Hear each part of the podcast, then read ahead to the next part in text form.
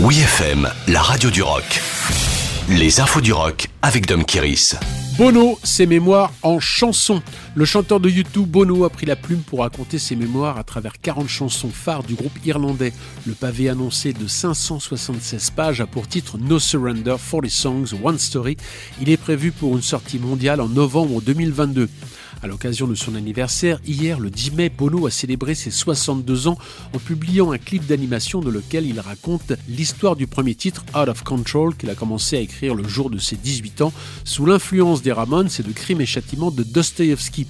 Quand j'ai commencé à écrire ce livre, j'espérais pouvoir décrire en détail ce que je n'avais pu qu'esquisser, tous ces gens, ces endroits, ces opportunités dans ma vie? Surrender, qu'on peut traduire par abandon en français, est un mot lourd de sens pour moi.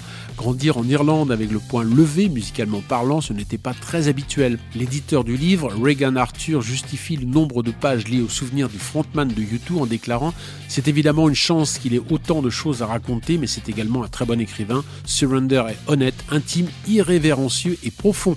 Voir le premier chapitre en vidéo raconté par Bono sur le site wfm.fr.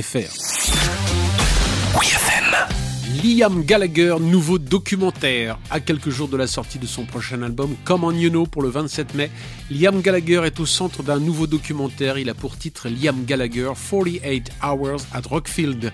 L'ancien chanteur d'Oasis y apparaît avec Lennon et Gene, qui ne sont ni plus ni moins que les prénoms de ses deux fils.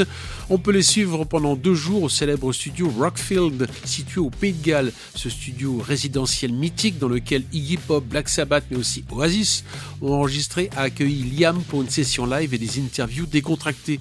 Avant son grand retour au très attendu concert gigantesque de Networth en début juin, le communiqué dévoile que Liam voulait se détendre avec ses enfants dans deux de ses endroits préférés, le studio et le pub.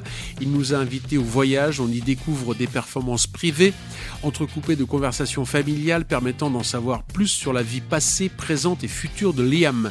Liam Gallagher 48 Hours at Rockfield sera diffusé le 24 mai via les réseaux SkyMax.